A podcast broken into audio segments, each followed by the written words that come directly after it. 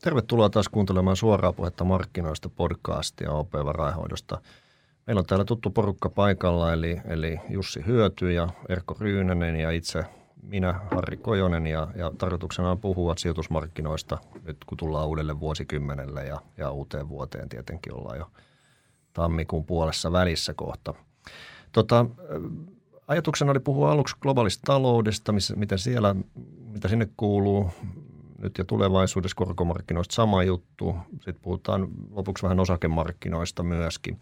Nyt on semmoinen iloinen asia tapahtunut, eli osakemarkkinat on kokenut tämmöisen kultaisen vuosikymmenen, eli, eli tota, markkinan osake, maailman osakemarkkinat on tuottanut sitten vuoden 2009 lopusta, niin viime vuoden loppuun, niin peräti 237 prosenttia, eli 13 prosenttia vuodessa, mikä on, on todella paljon vuositasolla ja tietysti ihan absoluuttisestikin. Ja Yhdysvaltojen osakemarkkinat on ollut se, joka tässä on ollut vetovastuussa 350 prosenttia tänä aikana, peräti 16 prosenttia vuodessa euroissa laskettuna. Me haluttaisiin puhua nyt siitä, että onko markkinat menneet liian pitkälle, onko rahapolitiikassa jotain, mikä on saanut tämän aikaiseksi ja tämän tyyppisistä asioista. Mutta jos me aloitetaan tästä globaalista taloudesta, että mitäs, mitäs te tykkäätte, millä se teistä näyttää, jos Jussi vaikka aluksi kommentoi. Okei, tota, no kyllä mun mielestä tämä vuosi lähtee käyntiin kyllä mm, paremmassa asennossa tai paremmissa olosuhteissa kuin edellinen vuosi tai sitä edellinen vuosi. Että jos mä niin katson, mä tykkään katsoa tämmöisiä ennakoivia mittareita, OECDllä on tämmöisiä ennakoivia mittareita, niin, niin siellä oikeastaan niin näkee sen, että, että koko viime vuosi ja sitten vielä sitä edellistä vuotta suurin piirtein puolet, niin nämä ennakoivat mittarit tuli alas ja, ja, ja me ollaan nyt oikeastaan siellä hyvin äh, lähellä pohjatasoa – mutta sitten kun mä otan sieltä sen kaikkein ennakoivimman talouden, joka on, on tämmöinen niin etusyklinen talous ja se on Kiinan talous, niin siellä me ollaan menty sitten, sitten jo niin kuin aika selkeästikin ylöspäin. Ja mun mielestä tämä integraatio, mikä on nimenomaan globaalissa teollisuussuhdanteessa, niin, niin se on kyllä niin vahva, että jos siellä nyt tämä Kiinan ennakoiva mittari menee ylöspäin, niin mä oon aika, aika niin kuin luottavainen siitä, että nämä muut taloudet tulee perässä. Tämä on niin kuin yksi osa tätä tarinaa ja tässä näistä olosuhteista lähdetään liikkeelle. Mitä sanoo Erkko? Joo, varmaankin just noin. Ja jos mä ajatellaan niin kuin sijoitusmarkkinoita ja, ja omaisuuserien hintoja, niin varmaan tällainen näkymä, missä ei ole liian kuuma, ole liian kylmä, on tällä hetkellä kaikista paras. Ja, ja jos tota nyt vähän tavallaan – vetää mutkat suoraksi, mitä Jussi tuossa sanoi, niin tämän, tämän kaltainen tämä näkymä tällä hetkellä on. Se, mikä on, on niin hyvä asia rakenteellisesti, on se, että, että reaalitaloudessa ei näyttäisi olevan sellaisia vakavia tasapainottomuuksia oikein missään. Et tota, ehkä Yhdysvallat on, on, on lähellä tai ehkä jopa pikkasen yli potentiaalisen tuotannon, mutta ei mitenkään radikaalisti. Euroopassa ollaan todennäköisesti hieman alle – EMstä vaikeampi, vaikeampi sanoa mitään, mutta että mitään niin ylikuumenemisen merkkejä missään päin maailmaa ei ole. Toinen asia, mikä on, on, on myös myönteinen, on, on se, että, että investointibuumia ei ole nähty. Melkein päinvastoin. Ja, ja totta kai tässä tullaan takaisin niihin niin kuin rakennekysymyksiin, minkä takia investointikysyntä yli malkaan on matalaa, mutta myös suhdanne mielessä investoinnit on laahanneet siitä, miten niin kuin ehkä tässä uudessa maailmassa pitäisi olla, että voisivat parhaimmillaan olla. Ja, ja sillä tavalla niin kuin tällaista patoutunutta investointikysyntää on olemassa. Eli, eli noin niin kuin, mm. niin kuin tasapainon näkökulmasta niin, niin, niin näyttää, näyttää niin kuin aika hyvältä. Joo, mun on pakko ottaa vähän kiinni tuosta, mitä sanoit just tästä, että, että onko jotain ylikuumentumista markkinoilla, koska koska se, mikä mä halusin kuvata tähän alkuun, on kyllä jotenkin niin kuin fakta, että just näin, että nämä, nämä niin kuin ennakoivat mittarit kääntyy ylöspäin. Ja tämä lähtee paremmissa olosuhteissa kuin aikaisemmin, että kun sitä pitkäaikavälin käyrää katsoo, niin musta on aika vaikea, vaikea niin kuin nyt ajatella, että mentäisiin niin kuin selkeästi alaspäin, vaan mieluummin on niin kuin helpompi ajatella, että mennään nyt niin kuin parempaan suuntaan. Mm. Mutta tämä ylikuumeneminen onkin sitten todella mielenkiintoinen juttu, että, että jos tuon edellisen perusteella sanoo, että teollisuuden suhdanne on pohjilla, eikö niin? Kyllä. Joo. Mutta sitten kun me mennään vaikka koko Yhdysvaltain talouteen, joka on niin älyttömän iso osa globaalia taloutta, mm. ja me otetaan sieltä se, se niin kuin ehkä paras mittari siitä talouden tilasta, niin sehän on työttömyys. Mm. Alright. Ja työttömyys on niin kuin historiallisesti kaikkien aikojen, jopa kaikkien aikojen alimmalla tasolla. Ja nyt me tullaan niin kuin tilanteeseen, jossa tämä syklinen ää, nousu, joka jatkuu jonkun aikaa, niin törmää Yhdysvaltain täystyöllisyyteen. Mm. Huomatteko te?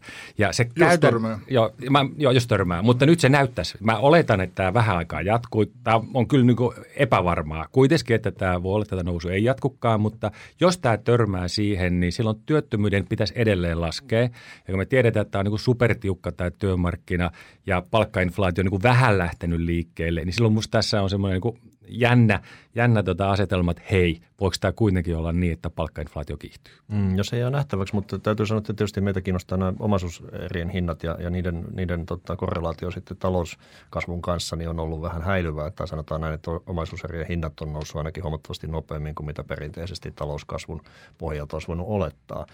Ja mitä tulee tuohon, tuohon tota investointeihin, niin tietysti tässä taustalla on talouden muutos, että palvelu on isompi ja tuotanto ei enää kohtaa ollenkaan, että kaikki on vaan palvelu. Palvelutkin on tuotantoa. Ja, niin, ja no niinhän ne on jo. Me, me, puhutaan, meillä on tämä suoraa puhetta tässä, niin pitää aina yrittää vähän kärjistää joo, asioita. Joo, Eli käytännössä niin teollisuustuotantoa ei enää tarvita, että ajelemme sähköautolla ja nekin tulee jostain palvelutuottajalta. Kyllä, kyllä. No, mutta ja, ja tehdään podcastia toisille. Tehdään, jo.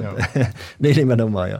Mutta tota, toi, toi kasvu tietysti on semmoinen, että, että, että kun mä luen nyt useampia ennustajajoukkoja ja, ja ukkeleita tälle vuodelle, niin, niin kons, on aivan mieletön konsensus siitä, että talouskasvu ei tulla näkemään tai paranemista ainakaan siinä. Eli, eli, eli kyllä tämä on niin kuin hyvin pitkälle niin kuin, niin kuin hinnoissa, tai en tiedä onko hinnoissa, mutta ainakin, ainakin aivoissa markkinoilla se, että ei mitään niin kuin, sellaista kasvupyrähdystä ei tälle vuodelle oleteta – ja musta toi tuntuu niin kuin vaan ihan mielettömän isolle konsensukselle, ottaen huomioon nyt siitä, että meillä on tämä elvytys jatkunut kymmenen vuotta tässä, tässä tota, erittäin isolla, isolla kädellä ja näin edespäin. Että, mm. että sanotaan, että yllä, yllätysfaktori varmasti markkinoille olisi, että me saataisiin vahvempaa kasvua kuin mitä, mitä tällä hetkellä nähdään. Joo. Joo, joo mä sen verran ehkä, ehkä tarkennan, että vaikka mä sanoin tuolla tavalla, että tässä niin on nämä tietyt mittarit, jotka on kääntynyt ylöspäin, niin se ei todellakaan tarkoita sitä, että me saataisiin joku semmoinen, tai voisi olettaa, että saadaan, saadaan hyvin voimakas kasvupyrähdys. Ja mm. tätä mä kyllä perustelen aika pitkälle sillä, että, että nämä viimeiset kolme hitaamman kasvun jaksoa, niin joka kerta Kiina on ollut se, joka on elvyttänyt ja on nostanut globaalin talouden sieltä niin kuin alasuhdanteesta mm. ylöspäin. 2008, 2013 ja 2016, näin oli. Tämä, tämä on aika selvä malli. Ja nyt fiskaalikapasiteetissa, eli siinä normaali elvytysmaailmassa, niin Kiinalla ei ole samanlaista – samanlaisia äh, eväitä kuin aikaisemmin. Eli, mm. eli mun on vähän vaikea nähdä, että sieltä tulisi joku selvä, selvä pulssi tähän globaaliin talouteen, joka nyt veisi meitä ylöspäin. Mutta mut mietitäpä sitä, että entisaikaan, entisaikaan talouskasvu vähän niin kuin itsestään ilman mitään elvytystä. nyt tässä on semmoinen, semmoinen käsitys, että tehdään talouskasvu kasva mihinkään, jos se on mieletöntä elvytystä. Miten ihmeessä se kasvoi joskus entisaikoina ilman elvytystä? Niin, tämä on se, se iso, iso kysymys, mistä, mistä on, tämäkin joo. porukka on muutamaan otteeseen näiden mikrofonien äärelle vääntänyt peistä. Ja, ja, ja, ja, ja joo, siis kokonaiskysynnässä on, on niin kuin, ö, rakennevajetta. Tämä, on, tämä on, nä, näyttäisi olevan enemmän tai vähemmän tällä hetkellä konsensus nimenomaan kehittyneissä talouksissa. Ja, ja, ja tarkoittaisi sitä, että halutut säästöt on, on, on tuota – korkeammat kuin halutut investoinnit ja sitä kautta syntyy kysyntävaje, joka, joka sitten pitää täyttää elvytyksellä, joko rahapoliittisella tai finanssipoliittisella elvytyksellä. Ja, ja, ja nyt totta kai sitten tämä, koska nämä rahapolitiikan toimenpiteet alkaa olla, jos ei loppuun käytetty, niin ainakin, ainakin se liikkumavara siellä on, on niin huomattavasti pienempi kuin aiemmin, niin sitten on puhuttu siitä paljon, että, että julkinen kysyntä sitten – tulisi tämän yksityisen investointikysyntävajeen tilanne, tilalle julkiset, julkisia investointeja kasvatettaisiin. Se, että, se että, että, että miksi näin on, niin nämä on, nämä on näitä niin kuin kysymyksiä tämän talouden rakenteen muuttumisesta. Ja, ja, ja demo, niin kuin isossa kuvassa varmasti niin kuin demografia ja teknologia on ne kaksi isoa tekijää – jotka sillä taustalla on. Hmm. Kyllähän se joo, varmasti on ihan totta, että talous on muuttunut ja, ja sitten pitää muistaa, että meillä oli finanssikriisi 2008-2009, joka tietysti on mittakaavassaan sellainen, jota, jota toivottavasti ei nähdä meidän, meidän tota, elinaikanamme uudestaan, mutta et, et, et mittasuhteelta, joka tietysti saattaa olla, niin se heijastuu edelleenkin tähän talouteen. Mm. Mutta tämä on sellainen asia, josta me tietysti puhutaan hyvin paljon täällä keskenämme ja kuulijoille muistutan, että tosiaan meistä kaikki on, on aktiivisesti sijoitustoiminnan parissa täällä, eli, eli me tehdään ihan aktiivisia sijoituspäätöksiä ja, ja allokaatiopäätöksiä, eli, eli, eli ei, ei, ei vaan puhuta asioista, vaan oikeasti niin kuin, niin kuin kuvaillaan sitä, että, että mikä meidän ajattelu on ja, ja mikä, mistä seuraa ihan aktiivisia toimenpiteitä. Ja yksi asia, mistä me tietysti puhutaan paljon, me tehtiin podcastia aikaisemmin, joku, siitä puoli vuotta sitten korkomarkkinoista ja keskuspankeista, että, että voitaisiin ehkä, ehkä siitäkin jutella sitten muutama sana ainakin, että, että miten tämä nyt sitä taloustilanne ja sen ehkä muutokset, miten ne heijastuu korkomarkkinoille, mm. keskuspankkien toimintaan. Joo, tämä, tämä on tota, vaan älyttömän tärkeä juttu, että, että tota, niin kuin huomio on oikea, että siis talouskasvu ei oikein pysy käynnissä ilman elvytystä – ja, ja sen takia tota, mä niin kuin mietin, että miten tätä taloutta nyt voisi kuvata, että silloin kun sulla on normaali suhdannekierto ja sulla on ne animal spiritit taloudessa, niin silloinhan sä et tarvitse koko ajan taloutta, vaan animal spiritit ajaa taloutta. Ja se on se, niin kuin, mihin me on totuttu. Mitä on tapahtunut. Mitä aikaisempina vuosikymmenillä käytännössä mm. ollut. No nyt me ollaan tultu tähän toiseen tilaan ja tälle tilallehan löytyy nimi. Se on niin kuin likviditeettiansa. Se on käytännössä sen termi sille ja me ei oikein ihan olla siellä. Me ollaan jonkun tyyppisissä suhdanteissa, mutta me ei olla niin kuin ennen, mutta me ei olla myöskään siellä likviditeettiansassa, jolloin me ollaan aika lähellä tämmöistä, voisiko kuvata, että se on niin kuin likviditeettisuhdanne, missä me tällä hetkellä eletään. Eli mitä tarkoitat ihan lyhyesti likviditeettiansalla? No, likviditeettiansahan tarkoittaa, tarkoittaa sitä, että ne animal spiritit ei enää ohjaa taloutta. Rahapolitiikka on ollut liian kevyttä liian pitkään, siitä on merkkinä se, että korot on nollassa. Eli, eli, tota, eli tämmöinen pysähtyneisyys. Se, se on semmoinen pysähtyneisyys, mm. jossa tarvitaan juuri tätä, että vähän elvytetään koko ajan, että päästään taloudessa liikkeelle. Okay. Ja, ja tota, ää, nämä investoinnit on silleen, silleen tämä keskeinen, just niin kuin puhuttiin tästä säästämisestä, Erkkokin mainitsi, niin tämä on niin ihan keskeinen osa tätä. Ja, ja sitten yksi selitys kyllä on se, että kaikki ne investoinnit, jotka voidaan tehdä, tästä löytyy ihan tämmöinen englanninkielinen termi kuin desired investments, niin ne on tehty, mutta kun korot on nollassa, niin niitä investointimahdollisuuksia ei käytännössä ole. Niitä ei ole, ne on tehty. No sitten voidaan niinku kysyä, että no right, mistä tämä sitten on kiinni? No tuo äskeinen tila on tämä klassinen tarjontasokki ja tämä tila, joka tällä hetkellä voi olla kyseessä. Minusta niinku kaikki merkit liittyy siihen on, että meillä onkin tämmöinen kysyntäsokki. Ja, ja tästä mun mielestä taas selvin merkki on se, että tämä on vähän tämmöinen niin kuin ei niin kauhean tieteellinen, mutta jos mä otan Yhdysvallat, mä otan laajemminkin, niin eriarvoisuus on tällä hetkellä aivan huipussaan maailmassa, joka just tarkoittaa sitä, että vaikka – vaikka tota, työttömyys on alhaalla, niin meillä voi kuitenkin olla se niin kysyntäpula olemassa. Jolloin se, että miten me päästäisiin tästä eteenpäin pois sieltä likviditeettiansasta takaisin sinne animal maailmaan, niin meidän pitäisi saada sitä kysyntää nostettua. Ei siellä tarjontapuolella ongelmaa, vaan se ongelma on siellä kysyntäpuolella. Okei, ja tiedetään, tähän EKPkin halusi sitten, sitten Kyllä, tota, ja siitähän tässä, vero, verot alas ja, ja juuri, näin, juuri, juuri näin, ja siitähän tässä isossa kuvassa tietysti niin kuin viranomaisten sekä, sekä rahapolitiikan että, että finanssipolitiikan osalta on, on niin kuin kysymys, että ne on ne kaksi keino, keinoa, jo, joilla sitten julkisen valta voi sitten vaikuttaa kysyntään, kokonaiskysyntään ja, ja niitä kumpaakin lähinnä. Totta kai viime viimeisen vuosikymmenen aikana ennen kaikkea niin kuin rahapolitiikkaa, mutta ehkä tulevan vuosikymmenen aikana enemmän finanssipolitiikkaa tullaan käyttämään Kyllä, siihen, että, että kokonaiskysyntä olisi riittävää tai olisi ö, ö, tota, sillä tasolla, että talouden resurssit olisi täyskäytössä, eli ei olisi työttömyyttä. Eli, eli työttömyysaste olisi yhtä kuin rakennetyöttömyys. No nyt tietysti toinen kysymys on se, että, että mikä se rakennetyöttömyys lopulta on ja mikä on niin kuin se talouden potentiaali nyt ja tulevaisuudessa. Ja kyllähän nyt se, mikä, mikä kanssa on tässä, tässä viimeisen vuosikymmenen kä, saatossa käynyt, käynyt ilmi tai mitä me ollaan nähty, mitä ollaan toki nähty jo aiemminkin, että rakennetuottimuskin on sitten niin kuin liikkuva maali. Eli, eli vielä, vielä niin neljä-viisi vuotta sitten ajateltiin, että nykyiset työttömyysasteet Yhdysvallassa olisi erittäin infatoivia. Tällä hetkellä ei näytä, näytä ollenkaan mm, sitä. Eli rakennetyöttömyyskin juuri näin, että työn tarjonta mm. sitten reagoi näihin kysyntämuutoksiin ja, ja sitä kautta niin kuin, ää, alemmilla työttömyysasteilla saadaan niin kuin hintastabilitaatiota. Tai Voi tietysti olla myöskin, että työntekijät on sen verran niin kuin varpaillaan tuon finanssikriisin jälkeen, eli eivät ole vaatimassa myöskään korkeampia palkan, palkkoja just, ja näin edespäin. Just näin, just se näin, kestää ja, tietysti aikansa. Joo, ja ehkä tämä teknologinen murros ja, ja työntekijöiden niin rakenteiden mm. neuvotteluaseman heikkeneminen näkyy siinä, että, että palkkavaateetkaan ei sitten nouse, vaikka työttömyysaste on matala. Että,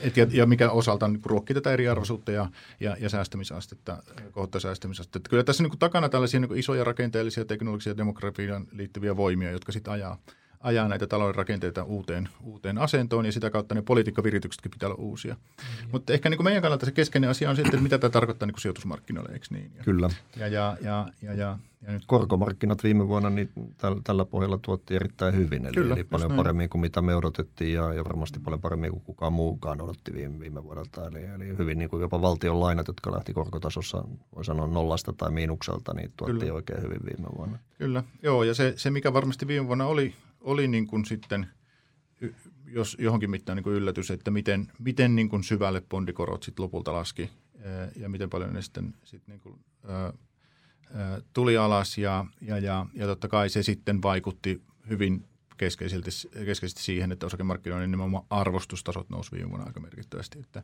mm. että viime vuonnahan tulostasot ei paljon nousseet. Ei, ei sillä, tavalla, siis... sillä tavalla niin kuin, mm, niin kuin, ö, nähtiin tällainen niin kuin aika voimakas arvostusralli. Kyllä. Jos kohta edellisenä vuonna arvostus tuli alas, että osa siitä oli korjausta sitten sen edellisen vuoden. Näinhän se on jo, ja puhutaan noista osakkeista vielä, vielä ko- kohta lisää, mutta tota, vielä koroista sen verran, että, että Erkko, sä oot ollut, jos mä oon ymmärtänyt oikein, niin, niin advokaatti tälle, että, että, että tämä korkotaso on ihan kuin asiallinen ja, ja näin edespäin. Että sulla on muistaakseni siinä toissa podcastissa vai edellisessä niin ihan hyvät perustelut siihen, että mi, miksi näin on. Että jos mä nyt haastan tota kuitenkin siinä mielessä, että jos puhutaan niistä koroista vielä, että, että tavallaan, että et, et, mä mietin vaan sitä, että, että mihin me tarvitaan nyt niin kuin lisää elvytystä. Meillä on eurooppalainen kasvu ihan eurooppalaisittain ihan ok. Totta kai se voisi aina olla parempi. Jenkkikasvu, no eihän se mikään hirveän hyvää, mutta ihan ok. Kyllä.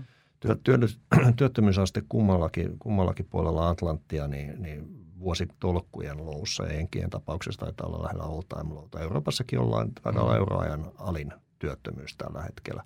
Inflaatio Euroopassa, pohjainflaatio ykkösen luokkaa ja, ja, ja, tota, ää, ja, ja, ja sitten niin kuin ihan eurooppalaisittainkin ihan normaali. Et mitä, ja EKPn leikkasi viimeis korkoja tällä hetkellä tekee GUEta, että miksi ihmeessä? Et mihin, mihin tätä, mi, mi, miksi?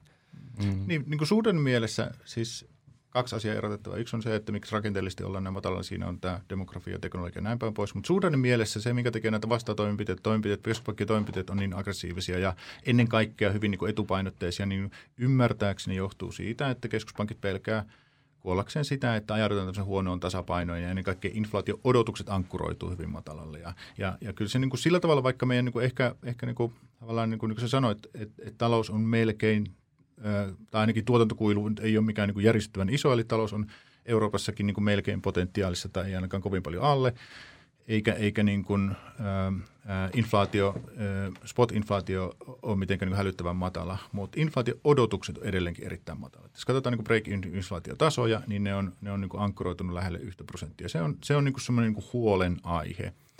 Ja, ja, ja, ja, ja tota, Keskuspankit ajattelee niin, että, että, että jos inflaatio-odotukset ja toteutunut realisoitunut inflaatio pääsee laskemaan liian alas, niin sieltä ei päästä koskaan ylös. Mm. Eli ajaudutaan tällaisen niin kuin huonoon tasapainoon laskevien hintojen kierteeseen ja hinta, laskevien hinta-odotusten kierteeseen. Ja sitä kautta sen niin kuin, tavallaan talouden uudelleen starttaaminen on, on niin kuin mm. vaikeaa. Tuossa muuten välihuomautuksena kaikille asuntovelallisille kuulijoille, niin markkinathan hinnoittelee kolmen kuukauden Euriborin nousua nollan päälle syyskuulle 2024, eli, eli voi sanoa, että mitä siitä nyt tulee noin viiden vuoden päähän. Mm. Nollan päälle, eli se pysyisi markkinoiden mielestä negatiivisena vielä noin viisi vuotta. Mm.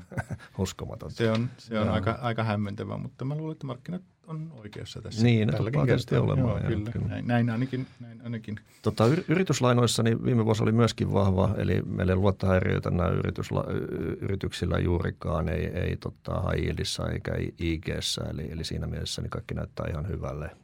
Uudelleen rahoitus on, on, sitä riittää ja se on edullista, eli se on aina yrityslainoille hyvä asia. Onko siinä nähtävissä mitään niin kuin pelkotiloja luottohäiriöiden kehittymisessä?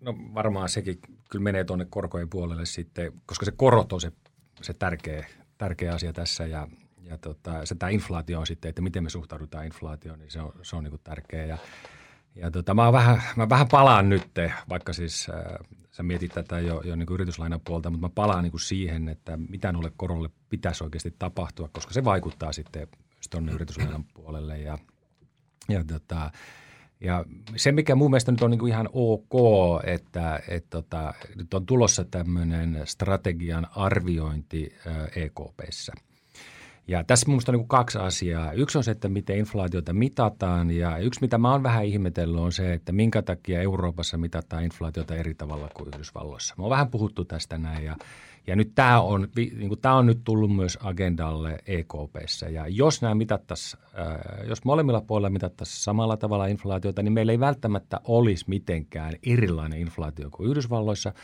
eikä Eli meillä, korkeampi kuin mitä se tällä niin, Eikä on. meillä olisi välttämättä rahapolitiikka myöskään kevyempää. Tämä ei ole siis mm. näin välttämättä, mutta niin kuin tähän suuntaan. No sitten toinen on tämä, just näin, että, että ihan varmasti keskuspankkeissa pelätään hirveästi sitä, että inflaatio laskee liikaa ja sitten me joudutaan tämmöiseen niin kuin deflaatio ansaan tai, tai, tai tuota deflaatiokierteeseen.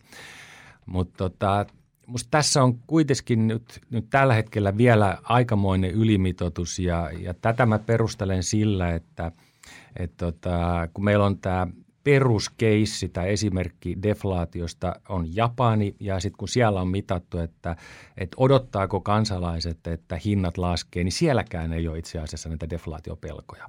Eli se, että meillä inflaatio on vähän alempi kuin mitä historiallisesti, niin se ei mun mielestä välttämättä – ää, tarkoita sitä, että meidän, meidän pitää pelätä näin paljon sitä, että inflaatio hidastuu. Meidän pitäisi ehkä enemmän niin kuin miettiä nyt sitä, että, että kuitenkin ne omaisuusarvot on korkealla ja mikä on se rahoituksellinen vakaus sen takia markkinoilla. Mm, Et korothan on niin superalhaalla ja osakkeet on taas niin kuin korkealla. Ja tämä kertoo mun mielestä siitä, että tässä ei nyt hinnoitella enää kasvua.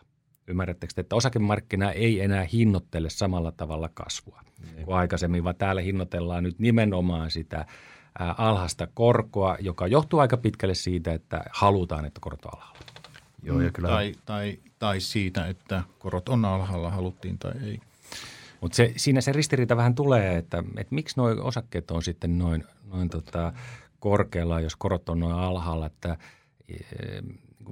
se ei, mulla, se ei mulla oikein mene, että kyllä siinä on nyt enemmän hinnoiteltu sitä alhaista korkoa Joo. kuin sitä tulevaa no toi, toi on se, mistä me ollaan puhuttu tietysti, että jos korkomarkkina kertoo, niin kuin äsken sanoin, että, että, että, että tota, Euribor nousee nollan päälle viiteen vuoteen, niin voisi tietysti ajatella, että se kuvastaa aika synkeätä taloutta, eikö niin? niin? Eli, eli jos näin on, niin voi vitsit, ei tällä kyllä, niin. kyllä niin kuin kauhean hyvin niin. ole mennyt. Mutta siitä huolimatta osakkeet taas niin. kertoo ihan toisenlaista niin. tarinaa.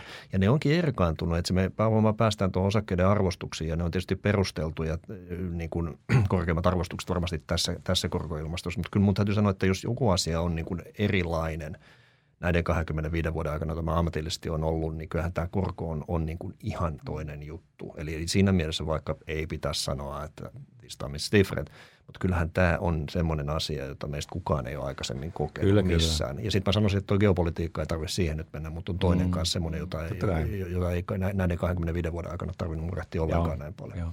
Mä, mä, mä, huol, mä, niin, mä niin kuin mietin sitä, että jos nyt tulee sitten sitten vaikka niin kuin huono suhdanne, ja jossain vaiheessa se tulee. Se on niin kuin enemmän kuin kuin jos niin tota, kun se normaali hajautus on ollut just sitä, että huonossa suhdanteessa osakkeet ei tuota, mutta korot tuottaa. Niin. Ja tämä on mun mielestä sellainen, mikä antaa sellaisen niin pidemmän aikavälin, pidemmän aikavälin tota, niin kuin ylimääräisen epävarmuuden meille. Mm, mm. Normaali ajatus ei toimi. No Jenkessä ehkä vielä siellä, siellä on kuitenkin bondikorko olemassa ja joo, joo. Että... Ja on muuten Kiinassakin. Joo, siellä on myös siellä joo, siellä on aika korkeatkin Kiina, korot itse asiassa. Niin on, joo, ja vähän, siellä on muuten ihan korkopotentiaalia. Niin, jos ei valuuttakurssi tarvitse murehtia, niin mikä... No, mutta se on, se on kontrolloitu varmaan. niin asia. Mutta jos nyt katsotaan tavallaan niin kuin seuraava vuosikymmentä niin. ja, ja, ja 2020-luvun niin kuin sijoitusympäristöä ja omaisuuslajien tuotto-odotuksia ja, ja, ja mikä olisi niin kuin oikea sijoitussalkku sinne, niin – niin, niin. Ee, joo, siis jotta siihen päästään, niin piti tosiaan käydä, käydä niin jonkunlainen ketutlenkki tähän, tähän niin menneelle vuosikymmenelle siihen, että miksi, miksi tähän on tultu. Mutta että kyllä tämä varmaan niin kuin kaikki kilpistyy lopulta tähän korkotasoon. Eikö kyllä. siitä, että miksi korot on tullut ne alas ja onko tämä normaalia vai eikö tämä ole. Mä itse kuulun siihen koulukuntaan, että se niin on uusi normaali niin, niin typerältä kuin se väliltä saattaa kuulostaakin ja niin kohtalokkaalta aina kun on puhuttu uudesta normaalista, niin kohta sitten mm. lopulta käynyt toisin. Mutta, mutta toisaalta niin kuin en mä ole ihan varma, että onko meillä mitään vanhaakaan normaalia. Että mm-hmm. korkotaso on, korkoregimeä on ollut niin hyvin, hyvin, hyvin erilaisia Joo. viimeisen, viimeisen niin 50 tai 100 vuoden aikana ja, ja ne on saattaneet kestää niin hyvinkin pitkään. Ja, ja nyt meillä on ehkä tässä uusi, uusi tilanne ja, ja kyllä se korko, korkotaso kuitenkin pitkä korko on se, joka viime kädessä on niin kaikkien omaisuushintojen niin kuin hinnoittelumallien pohjalla ja, ja sitä kautta niin tasapainossa, kun mm. omaisuuspääomamarkkinat on joka päivä tasapainossa, eikö niin, että kysyntä ja tarjonta kohtaa siellä, että eihän sillä, niin kuin yli, eihän sillä jonoja pääomamarkkinoilla ole. Vaan, Paitsi vaan ehkä niin private equityin sijoittajia. No okei, okay, siellä, joo, siellä, on, siellä on jonoja, mutta kyllä ne lopulta ne niin kuin diilit sielläkin toteutuu ja, ja niille hinta löytyy. Ja, niin. ja sillä tavalla, sillä tavalla niin kuin tämä tasapaino tarkoittaa sitä, että jos tasapainokorko on matala, niin silloin myös tasapaino-osakkeiden arvostustaso on korkea, eikö niin? Kyllä. Eli bondien arvot on korkealla, osakkeiden arvot on korkealla ja kiinteistöarvot on korkealla niin kuin suhteessa siihen, missä ne on aiemmin olleet. Et se on niin kuin mun mielestä kohtuuluonnollinen olotila. Mm-hmm. No se, että, että nyt niin kuin – suhteessa siihen, mikä on ollut niin kuin osakkeiden arvostus ja bondien arvostus, kiinteistöjen arvostus niin kuin menneinä vuosikymmeninä niin kuin suhteessa toisiinsa ja mitä ne on nyt, niin kyllä mä kuitenkin niin kuin olen, tai minusta niin kuin näyttää aika kiistattomalta, että kyllä niin kuin, äh, lähellekään kaikki siitä bondien korkojen, bondikorkojen laskusta ei ole vielä mennyt osakkeiden ja kiinteistöjen hintoihin tai toisinpäin. Eli että suhteessa tähän – matalaan korkotasoon, niin osakkeet näyttää verraten edullisilta mm, suhteessa siihen, oli, mikä, mikä niiden suhde on aiemmin ollut. Toi, toi nimenomaan toi suhteessa on boldattu ja alleviivattu tässä äsken, äsken mainitussa. Täällä, ehdottomasti, täällä, ehdottomasti niin, juuri näin. Se suhteellisuus on tässä tärkeä. Se suhteellisuus on tärkeää, mutta, mutta että me ei voida Marsiin sijoittaa, mm. E, eikä marssinaiset voi sijoittaa tänne. Just näin. eli, eli tämä on niin kuin sillä tavalla suljettu laatikko ja, ja, ja nämä, nämä säästöt täällä niin kuin mm. kilpailee – näistä samoista sijoituskohteista. No voiko tässä käydä niin, että, että osakkeet tulee niin kuin reippaasti yliarvostettuja tavallaan, että sinne vaan No mikä on yliarvostus? Se on niin hyvä kysymys. Että onko se suhteessa niin. korkoihin vai suhteessa niin kuin omaan historiaan? Ja, ja kyllä mä sanoisin näin, että, että jos katsotaan niin kuin, niin kuin yliarvostusta nimenomaan uhkana sille, että tulevat tuotot jää pieneksi, koska niin osaketuotothan on ollut historiassa hyviä ja ne on tuottaneet aina tai melkein aina paremmin kuin bondit – pois lukien tilanteet, jolloin ostohinta on ollut selkeä, niin kuin selkeästi liian Tässä korkea. Tässä puhutaan riskipreemiosta. Juuri nimenomaan. näin. Mm. Ja nimenomaan ostohinta suhteessa bondikorkoihin. Mm. Ja, ja, ja tällä hetkellä sellainen tilanne ei, ei niin kuin ainakaan mun mielestä ole. Mm. Eli, eli, eli meidän niin kuin osakkeiden arvostustaso suhteessa bondikorkoihin tai niiden tuotto-odotus suhteessa bondikorkoihin tästä, tästä eteenpäin on terve. Ja sillä tavalla niin kuin tämmöistä niin kuin – yliarvostustilannetta no, Tuossa to, to, on se, mihin Jussi ehkä viittasi tuossa aikaisemmin, niin tietysti on just toi, että, että, että ovatko korot manipuloituja ja, ja kyllähän pitkä korkopää on manipuloitu, on koska keskuspankit on ahminut sieltä ison osan bondeja tai hyvinkin ison osan bondeja, eli eihän se pitkä korkotaso varmasti olisi tällä tasolla, jos ei siellä olisi ollut jättiläismäisiä tota, tota, mitä se on, Godzilla ostajia. Eli, eli tota, kyllähän se on alempana, että voisi sanoa, että se on manipuloitu ja jos se heijastuu sitten esimerkiksi osakkeiden arvostuksiin ja, ja kaikkien muidenkin ää, tota, omaisuusarvojen ää, arvostuksiin, niin silloinhan se tarkoittaa, että, että ne arvot ovat manipuloituja. Ja ne korjaa jossain vaiheessa. Niin, että et tietysti sitten voi sanoa, että et, et miten pitkälle ne voi mennä ja, ja vielä osakkeisiin siinä, että et kyllähän nämä arvostukset, musta on, on niin kuin, niin kuin aika selvä, kun katsotaan esimerkiksi PEtä, esimerkiksi, jotka, jotka varmastikin on vähän kohollaan. Mutta kyllä niiden kuuluukin olla tässä tilanteessa. Eli, eli tavallaan kyllä se on tavallaan aika selvää, että, että se mm, perusteltu mm. niin kuin taso on korkeammalla. Mutta kuinka paljon se sitten voi olla? Ja, ja sitten kyllä mua, mm. mua häiritsee kyllä tuo Jussi mainitsema toi, toi niin kuin korkomarkkinan niin kuin kuvaama – syvä epätoivo tulevaisuuteen nähden ja, ja sitten kuitenkin tämä euforia, joka, joka nyt viime vuonna erityisesti sijoitusmarkkinoillakin vallitsi, että meillähän oli viime vuonna osakkeet tuotti vähän markkinasta riippuen niin, niin tota, tota, kaikkea 20 ja 30 prosentin välillä ja meillä OP Venäjä jopa 45 prosenttia viime Joo. vuonna. Joo, joo, se on, joo. se on totta. Joo, joo ei, ei, ei, ei siitäkään kiistäminen, etteikö, etteikö niin tässä olisi isoja kysymysmerkkejä sen suhteen, että mi, minkälainen tämä tasapaino näiden arvostusten kesken ja suhteessa omiin historiaan on, on 5-10 vuoden päästä. Mutta että jos maailmaa katsoo niin kuin noin going concern näkökulmasta ja ajattelee näin, että nämä rakennetkin ovat aitoja, ne pitkäaikaisia, joka tarkoittaa sitä, että tasapainokorko on matala ja, ja se tulee olemaan matala myös niin kuin 5-10 vuoden päästä. Niin siitä, siitä, niin kuin siitä näkökulmasta niin, niin osakkeessa ei missään nimessä arvostuskuplaa, Päinvastoin osakkeet näyttää itse asiassa erittäin halvoilta. Ja varsinkin ne näyttää erityisen halvoilta Euroopassa ja, ja, ja Japanissa ja kehittyvissä talouksissa. Yhdysvallat on, on tietysti tässä niin kuin niin kuin hankala poikkeus tai hankala kysymysmerkki, koska, koska siellä nämä arvostustasot on oikeasti suhteessa omaan historiaan nousseet huomattavan korkeiksi. Ja, ja, ja siitä ole toista sanaa. Siis se, mikä on hämmentävää, että Euroopassa edes suhteessa omaan historian arvostustasot ei ole erityisen korkeat. Ja kehittyvissä talouksissa on jopa, jopa niin kuin edulliset. Joo, vaikka ja... meillä on rakenteellisesti matala korkotaso. Tästä Eli on... sillä tavalla niin kuin osakkeiden riskipreemio tästä eteenpäin, ää, niin kuin tuotto-odotus – suhteessa bondikorkoihin on niin kuin historiallisen leveä. Mm. Ja, ja sillä tavalla voi sanoa, että osakkeet on niin kuin aliarvostettuja suhteessa bondeihin. Mm. Ja, ja, ja niin kuin siinä on paljon turvamarginaalia siihen, miten käy bondikoroille tai miten käy niin kuin yritysten voitoille. Toi, joo, joo tota, nämä turvamarginaalit on hankalia – ja nämä puskurit, puskurit on, on mulle hankalia ihan siis sen takia, että jos mä... Ne on välttämättömiä Joo, mutta mä ja, tarkoitan, ja niitä että... pitää niin yrittää, ne, meidän tehtävä on niin yrittää identifioida niitä, että minkä, minkälaisia, minkä, minkä kokoisia ne todennäköisesti Joo, ovat. Mä menen vähän isompaan kuvaan okay. nyt. Että mä mietin, no niin. että, että missä ne, mitä on markkinoilla tällä hetkellä puskurit ja mitä on sitten ihan täällä, täällä niin kuin reaalitaloudessa puskurit. Ja, ja, ja tää, tää, ehkä just tämä puskureiden puute on semmoinen asia, joka, joka panee, että joutuu miettimään käytännössä vähän niin kuin joka kuukausi uudestaan tämän tilanteen. Ja, ja tota, niin kuin markkinoilla se puskurihan on siis pitkä korko. Eikö niin, että jos sulla pitkä korko on korkealla, niin sehän on se meidän puskuri. Eikö niin, että pitkällä korolla on varaa laskea ja me saadaan sieltä tuottoja, jos tulee huono aika. Niin, tällaisessa niin kuin yhdistelmässä niin, kuin, niin, niin, ja se on niin kuin se sijoittamisen niin kuin perusidea, että sulla on siis korot ja osakkeet. Ja, ja, ja tota, tämä mietityttää, että kuinka paljon meillä on puskurita nyt siellä. No sitten toinen kohta, joka mietityttää, on sitten tietenkin se, että, että jos tulee sitten se laskusuhdanne, niin laskusuhdanteessa pitää yleensä ne negatiiviset takaisinkytkennät jollain tavalla katkaista, joka tarkoittaa sitten elvytystä, eikö niin?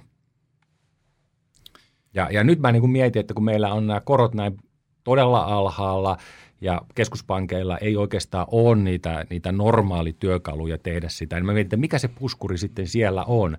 Ja, ja tota, mun mielestä sitä normaalia ei ole. Mutta, ja tämä tekee tämmöisen niin kuin epävarman jakson tähän.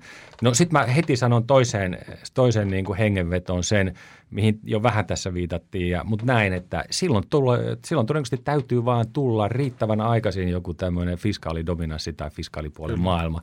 Että et, niin kuin, tämä on kuitenkin epäjatkuvuuskohta, että et, niin kuin, miten, asia, miten pitkällä asioiden pitää mennä nykymallissa, että ennen kuin sä uskallat hypätä sinne tulevaan malliin. Kyllä. Joo, nyt mä, mä, mä, joo, mä, mä ekana, Nämä on ne puskurit. Että... Minne ihmeessä, ihmeessä sä olit, mä hämmentä, hämmästelin, että minne sinä olit matkalla. Nyt mä ymmärrän, mitä sä tarkoitit. Joo, ja toi on ihan totta. Joo, ei ole markkinoilla puskureita, hyvä eikä joo, ole joo, myöskään joo. elvytyksessä. Joo, siis se tarkoittaa puskureita, niin kuin politiikkapuskureita, niin kuin politiikkareaktio. Tai, niin, markkinoilla myös. Niin, niin, no joo, mutta että, että tota, ja se on ihan totta. Ja toi, mitä toi, niin kuin just tota jatkaa vähän, mitä, mitä toi voisi tarkoittaa, on sitä, että, että nyt niin kuin yksi peruste osakkeiden korkeahkouden arvostasolle on myös niin kuin ollut ja on, on se, että makrotalouden volatiliteetti, eli suhdannen vaihtelut on, on vaimentuneet. Ja nehän on vaimentunut nekin rakenteellisesti ehkä siitä syystä, että talous on palveluvaltaistunut ja ehkä, ehkä niin kuin yrityksiä johdetaan niin kuin tehokkaammin ja paremmin. Mä se on informaatio. Ja infor, juuri, on, juuri näin. Juuri näin. Sulla on parempi ja, tieto, tieto tulevista niin kuin kysyntäolosuhteista joo. ja sitä kautta investoinnit voidaan niin kuin mitata. Eli, eli voi sanoa, että volatiliteetti sekä inflaatio että reaalitaloudessa juuri on pienentynyt. On pienentynyt ja sitä kautta, sitä kautta niin kuin riskillistä omaisuuseristä voidaan maksaa enemmän, koska niiden tuotot heilahtelee vähemmän. Ja, ja nyt toi, mitä Jussi sanoi tuossa, niin voisi vois olla yksi sellainen uhkatekijä, joka, joka, joka niin kuin voisi niin kuin haastaa tätä asetelmaa. Että vaikka meillä on matalat korot, mutta meidän niin kuin suhdannevaihtelut voisi jatkossa olla, olla tuota, jyrkempiä, koska tämä rahapoliittinen liikkumavara on pienentynyt, eli nämä rahapoliittiset puskurit on pienentyneet ja, ja finanssipolitiikka ei ole vielä valmis tulemaan tilalle. Onko näin? Mm, varmaan, tai, varmaan, varmaan siihen menee niin kuin jonkun näin. verran aikaa ennen kuin joo. sä voit hypätä sinne. Tämä on, tämä on niin kuin ilman muuta tällainen yksi – yksi niin kuin huolenaihe. Mä, mä luulen, että tämä on sellainen huolenaihe, joka osin on osakkeiden hinnoissa, että osakkeet sen takia ei ole kallistuneet niin paljon kuin ne ehkä olisi jo voineet kallistua varsinkin Euroopassa suhteessa korko, korkoihin. Mm. Tai ottaen huomioon, miten matalalla korkokorot on. Ja, ja tämä on sellainen, joka, joka niin sijoittajia jonkun verran hermostuttaa jo valmiiksi.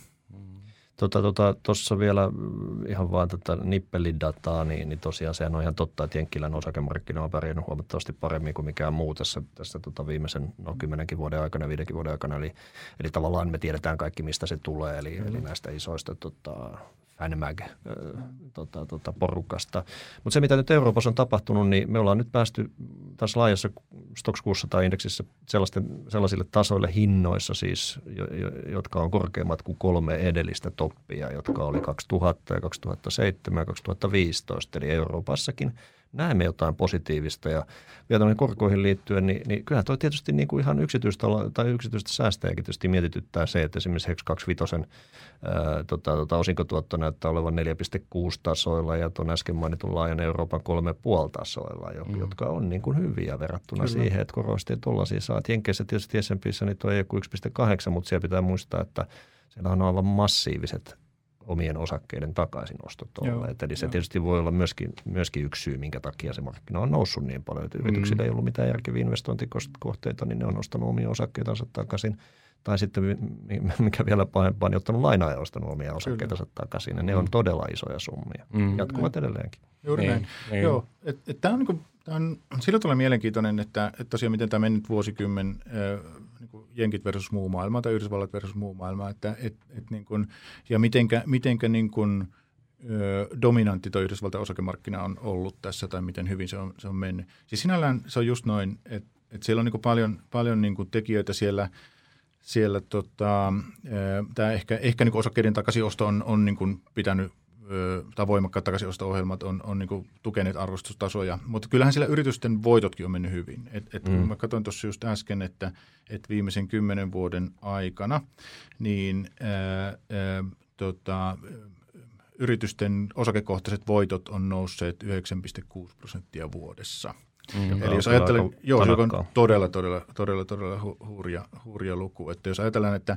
että siellä niin kuin se tuotto, mitä se nyt oli 14 prosenttia, niin noin kaksi kolmannesta selittyy niin kuin voittojen kasvulla ja kolmannes mm. arvostustason kasvulla. No sitten tietysti kysymys on, että, että miten niin kuin tästä eteenpäin. No se, missä niin kuin, eihän Yhdysvaltain talous ole kasvanut niin kuin 9,6 prosentin vauhtia, mutta voitot on. Ja se tarkoittaa sitä, että voittojen osuus kansantuotteesta on noussut, eli marginaalitasot on nousseet huomattavasti viimeisen kymmenen no, vuoden aikana. Totta kai ne oli matalalla silloin 2009 Joo. tai finanssikriisin mm-hmm. jälkeen. Eli sinällään siinä on paljon niin kuin osaltaan kysymys niin kuin toipumisesta. Mutta myös niin siitä, että siellä on saatu niin kuin isoja marginaaleja. Kyllä, ehdottomasti. Siinä on tapahtunut niin aitoa marginaaliekspansiota. Se on osin se on toimialojen sisällä ja se on myös niin kuin toimialojen välistä tai, tai niin kuin, että korkean marginaalin toimialojen osuus taloudesta on kasvanut. Sillä, tavalla, sillä tavalla siinä on olemassa myös niin kuin tällaisia niin kuin rakenteellisia tekijöitä. Mutta että kyllä yksi, yksi niin kuin taustatekijä ehdottomasti on se, mitä, mitä Harki tuossa sanoi, eli nämä niin kuin muutamien yhtiöiden kasvaminen niin kuin, niin kuin, siihen asemaan, missä ne tänä päivänä on. Ja, ja se tarkoittaa sitä, että, että kilpailu Yhdysvalloissa on, on niin kuin, kilpailuolosuhteet on heikentyneet tai kilpailu markkinoilla, hyrkymarkkinoilla on, on niin kuin vähentynyt. Joo, tuo on tietysti niin kuin politi- ja se on poliittisesti iso juttu. Se on iso juttu. Mm, ja näin, jos me katsotaan näin. Russell 2 tonnista mm. siellä, joka kuvastaa pienempiä yrityksiä, jotka suomalaisesta näkökulmasta on kuitenkin aika isoja yrityksiä, niin mm. siellähän tuo tuloskehitys ei ollut ollenkaan tuollaista, eikä Just. kyllä myöskään kurssikehitys, vaikka on kiekki Ja se kertoo hyvin paljon siitä, mm. että nämä nimenomaan nämä johtavat yritykset sekä niin kuin johtavien toimialojen johtavat yritykset on keränneet sitä voitto, voitto ja tällaisia meidän Euroopassa, Euroopassa tällä tyyppisiä firmoja on. Kyllä, se on, se on totta. Ja toisaalta täällä on niin kuluttajaviranomainen Euroopan komissio, joka on ollut, ollut myös niin kuin ärhäkämpi, että Yhdysvalloissa myös kilpailupolitiikka on epäonnistunut johonkin mittaan, tai siihen ei ole niin kuin uskallettu puuttua tai ei ole haluttu puuttua syystä eikä mm. toisesta. Mm. Ja se on, se on niin kuin tällainen iso, iso niin kuin poliittinen Pilkotaanko nämä nyt sitten pressavälien jälkeen, jos Trump ei pysy vallan kahvassa kiinni? Tulee, no, tulee, jossakin, ei, jossakin ei, vaiheessa ei, siellä tulee tällainen niin kuin vasemmiston niin kuin vastaisku, uskoisin mm. näin niin kuin poliittisesti, että se, se niin kuin, sitä jousta on viritetty todella, todella pitkälle siellä nyt sitten tämän eriarvoisuuden. Niin, no demokraattien ehdokkaiden eh, ainakin vaaliohjelmat tietysti on, on totta kai aggressiivisia, mutta ne on, niissä on aika paljon, tai ovat hyvinkin isoja tuollaisia teemoja. Mm. Just näin, just näin. Just näin. Markkinat Joo. ei tykkää, että markkinat haluaisivat, että Trump jatkaa. Mä en ole ihan varma, että markkina, markkina niin kuin, ää, pidemmällä aikavälillä, vähän kun ajattelee pidemmälle, niin – haluaa sitä, että se, se nyt on tämmöinen, ehkä vähän totuttu ajattelee tällä tavalla, mutta tässä tapauksessa niin voi olla, että ei ajatellakaan enää samalla mm. tavalla. Mutta tota, joo, siis tämä, tämä tota, Yhdysvallat on aina niin kuin yllättävää, että et tota, mä en ole ihan saa sitä koko hommaa, sitä koko yhtälöä niin kuin kasaan, koska, koska niin kuin edelleen siellä kuluttaja on ihan voimissaan. Kun mä katson, niin se on edelleen ihan voimissaan. Et kyllä se niin kuin hyvin pitkälle menee sieltä kulutuksen kautta se talous. No sitten toisaalta just tämä, että, että se on niinku, niinku se yleisesti yritysten tulokset on, on todella korkealla. Sen näkee sitten just nimenomaan siinä niinku suhteessa BKT, joka kertoo meille siitä, että et tota, tämä niinku säästämisaste on tosi korkea. Se kertoo just siitä. Niinku, koska yritysten tulokset on korkealla, se vaikuttaa siihen.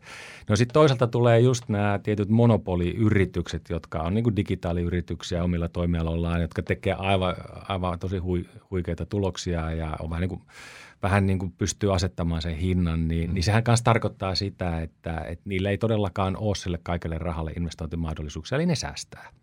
Mm. Eli siellä on, on tota, tuo yrityssektori niin kuin vahva, mutta tota, kun sen kääntöpuoli pitäisi olla nimenomaan se, että kuluttaja ei ole voimissaan, niin näinhän ei ole Yhdysvalloissa tapahtunut, vaan, vaan Yhdysvaltain kuluttajakin on niin kuin voimissaan. Ja tämä Gloria on niin kuin aika, tämä aika nor, tämä on niin kuin vielä niin kuin siellä niin kuin normaalimmassa äh, tilanteessa tämä Yhdysvaltain talous mun mielestä, koska siellä on ne korot olemassa ja, ja tota, se, siellä mä en niin pahasti näe näitä epätasapainoja.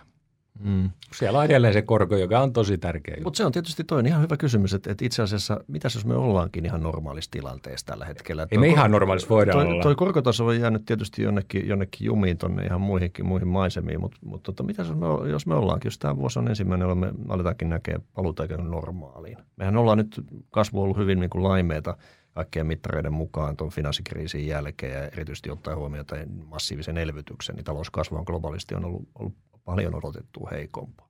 Mm. Et mitäs jos se nyt sitten pikkuhiljaa unohtuu ja, ja sanotaan, että tässä niin kuin palataankin normaalimaailmaan, mitä nyt ollaan kuitenkin muutama sata, vuotta tässä, muutama sata vuotta eletty.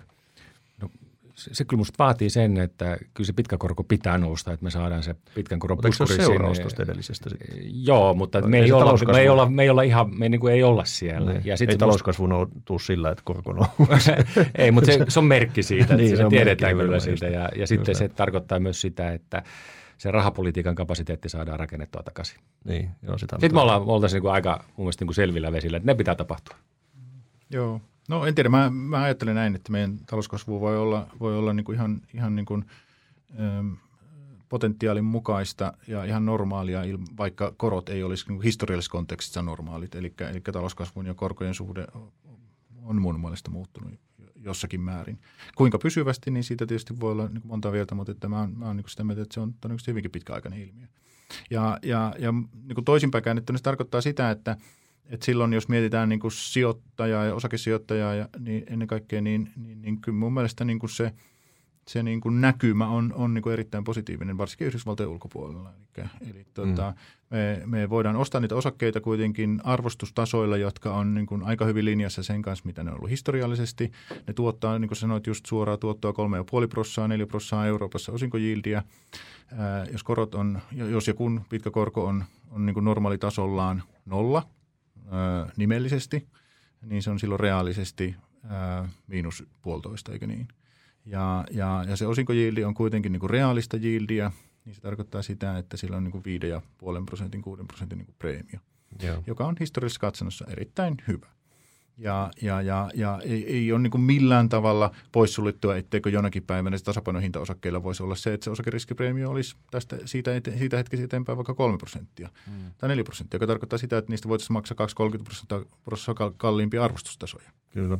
Ja, Tää, ja, ja sekin mm. pitää ottaa niin huomioon, kun, kun miettii, että kuinka kauan ja, ja, ja kuinka syvää romahdusta niin kuin odottaa ennen kuin uskaltaa sijoittaa osakkeisiin. Voi olla, että, että sitä romahdusta ei koskaan tule, että se romahdus on niin plusmerkkinen eli toiseen suuntaan. Erkkohan on ollut aiemmassa työssänsä niin täällä meidän vakuutusyhtiön, vakuutusyhtiöiden sijoitus, sijoituksista vastaava henkilö tai eräs mm. heistä ja, ja johtanut niitä sijoituksia. Ja nehän on tyypillisesti hyvin pitkäaikaisia sijoituksia, jotka sitten tietysti on – on varmasti aika samanlaisia ehkä sitten kuin voisi olla yksityissijoittajallekin sitten tai säästäjälle myöskin, eli, eli pitkä horisontti. Ja tämä on tietysti semmoinen, mitä me rohkaistaan, rohkaistaan niin kuin, aina kun muistetaan, eli melkein aina pitkäaikaista säästämistä. Kyllä, ja, ja siihen tietysti nuo teemat, mitä Erkko tuossa sanoi äsken, niin – tietysti sopii oikein hyvin, että et, et kyllähän niin kuin tuotto esimerkiksi vaikka joku pitää sitä taskusta toiseen siirtelynä, tai, niin, niin totta, kyllä silloin korrelaatio tuntuu olevan niin kuin pitkäaikaisiin tuottoihin kuitenkin. Kyllä, Hyvät kyllä yritykset jo. pystyy maksamaan hyvin osinkoja. Kyllä, juuri näin. Ja, ja ehkä se, mikä sieltä, sieltä on niin kuin, ähm, mikä siellä oli niin vakuutusyhtiöissä, eläkerahastoissa oli, oli niin kuin keskeinen riski, ei välttämättä ollut se, tai totta kai riski siitä, että osakkeiden hinnat tulee alas ja bondien hinnat tulee alas ja sitä kautta niin sijoitusomaisuus on vähemmän kuin vastuuvelka on, on niin kuin, on niin merkittävä riski, mutta kun siellä varsinkin vakuutusyhtiössä vastuuvelka arvostettiin korkokäyrällä, joka tarkoitti sitä, että korko, korot tuli alas, niin vastuuvelan arvo nousi. Ja, ja silloin, joka toi niin kuin tavallaan läpi sen riskin siitä, että entäs jos ö, ne sijoitus, odotetut, odotetut sijoitustuotot laskevat sitä kautta, että hinnat nousevat – Eli ajatellaan tällaisen kuin uudelleen investointiansaan. Ja, ja, ja, se on ihan yhtä todellinen, itse asiassa monille vakuutusyhtiöille eläkerahassa on paljon paljon todellisempi riski kuin, kuin hintojen lasku, niin osakkeiden mm. hintojen lasku. Kyllä, ja, ja tämä on ollut monelle tietysti aika monen isku, isku se, että 30, 30 vuoden swapikorko tippuu kolmosesta 0,5, niin silloin on aivan mieletön vaikutus näihin, näihin vastuisiin, joista Erkko just puhuu. Eli, eli tota, et se on ollut, ollut, ollut kyllä aikamoinen shokki, shokki monelle tota, tota, eläkevastuuta omaavalle toimijalle. Ehdottomasti, mm. kyllä. Mutta miltä tämä tuleva vuosikymmen nyt sitten näyttää meidän mielestä? niin.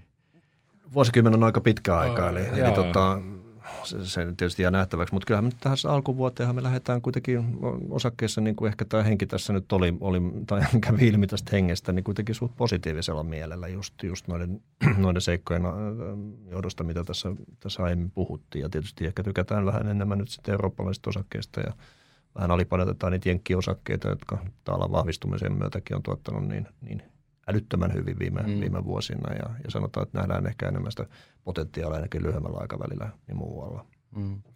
Joo, tota, se pitkä aikaväli, oikeastaan me puhuttiin aika pitkällistä pitkästä aikavälistä ja, ja, ja se, siinä tota, siis se on kyllä todella vaikea, vaikea nähdä mä, mä ehkä on vähän siinä kämpissä koko ajan, että mä, mä niin ajattelen, että se säästämisen aste kasvaa tällä nykypolitiikalla, rahapolitiikalla, Joo. jonka takia korot itse asiassa pysyy alhaalla. Mm. Ja siinä on niin hyvät ja huonot puolet. Säästäminen kasvaa, se on niin pitkällä aikavälillä kysynnälle huono juttu, mutta se on taas tälle meidän maailmalle, jossa niin tarvitaan itse asiassa alhaisia korkotasoja, niin se on niin hyvä asia, koska se tukee mm. omaisuusarvoja. Mm. Ja se on sitä pitkää aikaväliä, eli siis omaisuusarvot korkealla, joo, mutta pitkäaikavälin kysyntä heikkoa, joo. Et siltä se näyttää. Ja sen takia tämä likviditeettisuhdanne on mielestäni niin hirmu hyvä termi, joka tarkoittaa sitä, että me on niin pakko katsoa koko ajan, sanotaan nyt niin kuin kuukausittain, mehän katsotaan viikoittain, että miten tämä talous kehittyy, koska, koska kyllä me aika, aika niin kuin, me ei voida siihen normaalisuhdanteeseen luottaa, että me ollaan aika, aika niin kuin, lyhyellä aikavälillä kuitenkin käytännössä niin kuin pakko edetä. Mm. Se on niin kuin pakko. Ja se lyhyt aikaväli oli mun mielestä just ehkä niin kuin kuitenkin näin, niin kuin aloiteltiin tässä näin, että, että silloin me katsotaan sitä suhdannetta ja just nyt tällä hetkellä ne suhdannemittarit, niin tota, se kaikkein ennakoivin Kiina on kääntynyt ja, ja on aika todennäköistä, että ne muut kääntyy sieltä perästä. Niin se on, se on niin kuin aika hyvä tähän lyhyelle aikavälille. Kyllä. Mm. Pitkä aikaväli oli se toinen. Mä, mä, mä enemmän tykkään tästä pitkästä aikavälistä niin kuin keskusteluna, koska, koska se on todella semmoinen, että siinä joutuu porautumaan syvälle talouteen, vähän politiikkaankin, tänne keskuspankkipolitiikkaan ja sitten markkinoihin. Sitten saa todella semmoisen, siitä saa niin kuin hedelmällisen keskusteluaiheen. Kyllä. Joo, se, se tietysti niin kuin kymmenen vuotta on pitkä aika, että mä tuossa jotain lapusta kirjoittelin, että tänäkin aikana näitä kriisejä, tietysti kun mä itse ollut ammatillisesti täällä, niin, niin näitä on, näitä on, tota, on Asian kriisi, LTC, IT-kuplaa, kirjanpitoskandaalit, Seppi Leven ja finanssikriisi, Euroopan velkakriisi, Kreikka, Brexit ja monia pienempiä hössötyksiä. Nyt ei ollut vähän aikaa oikein mitään. että... Nyt ei oikein ollut jo, että, että onhan tietysti tämä kauppasotajuttu ehkä on semmoinen, no se, mutta, se, mutta en mä tiedä, onko se nyt mikään kriisi. Mutta, mutta kato osakkeita, ne on kuitenkin joltain haiskaita. On, on, että, että, että, ei niitä ole hirveästi hinnoiteltu. Ei, että et ihan sama kuin tämä Irani, Irani touhu nyt. Meni ohi aika nopeasti. Niin, pienen pieni niin ja osittain, että tavallaan, että, että, että tuntuu, että, että markkinat on edelleenkin aika immuuneita tuommoisille ton suuruusluokan kriiseille, mutta mä oon aivan mm, mm. että kymmenen vuoden aikana tulee kriisejä ja, ja joo, veikkaisinpa, joo. Että, tulee hyviä tilaisuuksia ostaa, ostaa tota osakkeita lisää, mutta että se on se ajottaminen on aina, aina niin kuin kaikki tietää, Kyllä. niin se hankala, hankala juttu. Että et, et, et tietysti kannattaa se oma salkku laittaa semmoiseen kondikseen, että sen kanssa pystyy nukkumaan. Että, et, et, ja ehkä mielellään sitten, että on, on niin kuin liikkumatilaa, että mm. ei tarvitse ainakaan niin kuin, niin kuin tota, fire myydä sitten tavaraa mm, mm. ostaakseen uuden pesukoneen tai tämmöistä. Että. Joo, tämä oli ehkä se ehkä kaikista niin oleellisin, oleellisin pointti tuossa, että, että joo, kriisiä tulee ja menee. Todennäköisesti me ollaan maailmassa, tai voi olla, että me ollaan siirtymässä maailmaan, jossa niin tämmöinen makrotalouden vaihtelu, koska nämä politiikkatoimenpiteet on niin kuin, tai niiden, niissä liikkumavala on pieni. Voi olla, että sellainen tulee niin kuin voimistumaan, joka voi tarkoittaa sitä, että, että niin kuin myös tällainen niin kuin finanssimarkkinoiden heilunta lisääntyy. Mutta jos katsotaan 10 vuotta tästä eteenpäin, niin vielä kerran eurooppalaisten osakkeiden osinkojiili 3 prosenttia, 4 prosenttia noin – Osingot kuitenkin kasvaa, kun talous kasvaa, jos ne kasvaa vaikka puolitoista prosenttia tai 1,2 prosenttia vuodessa, noin, joka olisi vähän vähemmän kuin potentiaalisen kansantuotteen kasvu. Ja sen, sen lisäksi inflaatio päälle, me ollaan 6,2 prosentissa tai noin 6 prosentissa. Ja, ja, ja korkotaso, okei, okay, se on tällä hetkellä miinus 0,2. Äh, no ajatellaan näin, että, että tämä johtuu, tai varmastikin johtuu näistä niin kuin, keskuspankkien niin kuin, hyvin niin kuin aktiivista suhdannetoimenpiteistä, olkoon se normaali taso sitten vaikka 1 prosentti, niin siinä on 5 prosentin riskipreemio. Erittäin, erittäin terve. Eli kyllä mun neuvo on ainakin se, että, että tähän vuosikymmenen kannattaa lähteä niin kuin sijoitettuna. Ja, ja, ja, ja, ja, ja totta kai niin kuin on mahdollista, että huomenna saa halvemmalla, mm. mutta, mutta voi olla, että huomenna joutuu maksamaan enemmän. Mm. se on ja, kyllä ja, just ja, ja, ja, ja, ja tämä jälkimmäinen niin kuin tästä asetelmasta katsottuna on mun mielestä isompi riski kuin tämä ensin. Kyllä. Ja kyllä mä, mä itse... Tämä on niin kuin ehkä se bottom line, noin niin kuin pitkän aikavälin sijaisteille sijoittajille. Itse ajattelen myöskin sitä, että, että tavallaan, että jos mun vaihtoehto on nyt sitten tallettaa pankkien rahaa – Kyllä. josta valitettavasti ei saa korkoa tietysti markkinoista johtuen, mutta, mutta et, et sitten tuommoiseen niin osinkolappuun, josta mä pystyn ajattelemaan sitä ikään kuin talletuksena, eli en mietikään sitä osakekurssia, vaan mietin vaan sitä ikään kuin talletuksena, niin perpetuaalina, niin kyllä, kyllä ne kieltämättä niin kuin houkuttelevalle vaikuttaa niin kuin jälleen kerran suhteellisesti. Niin. Niin. Tuosta absoluuttisesta voi sitten olla, niin. olla useampia mieliä, mutta se pitkäaikaisuus on se avainsana tässä, että et, et kyllä, niin. kyllä meitäkin sitten löytyy, löytyy monia ratkaisuja ihan yhdistelmärahastoissa sitten erilaisille riskitasoille, että Joo. pitkäaikaisille säästöille nimenomaan. Joo. Kyllä. Joo. Joo. Tota, joo.